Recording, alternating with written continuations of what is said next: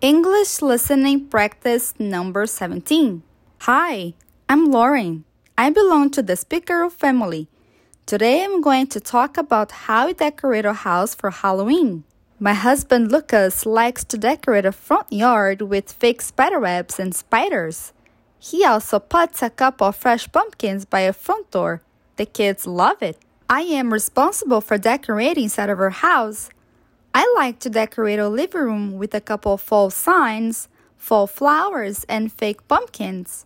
Our kitchen and bathroom have some fake pumpkins too. Our kids like to do pumpkin painting and pumpkin carving with fresh pumpkins on the week of Halloween. Then we wear them to our front door decor. Everyone loves it.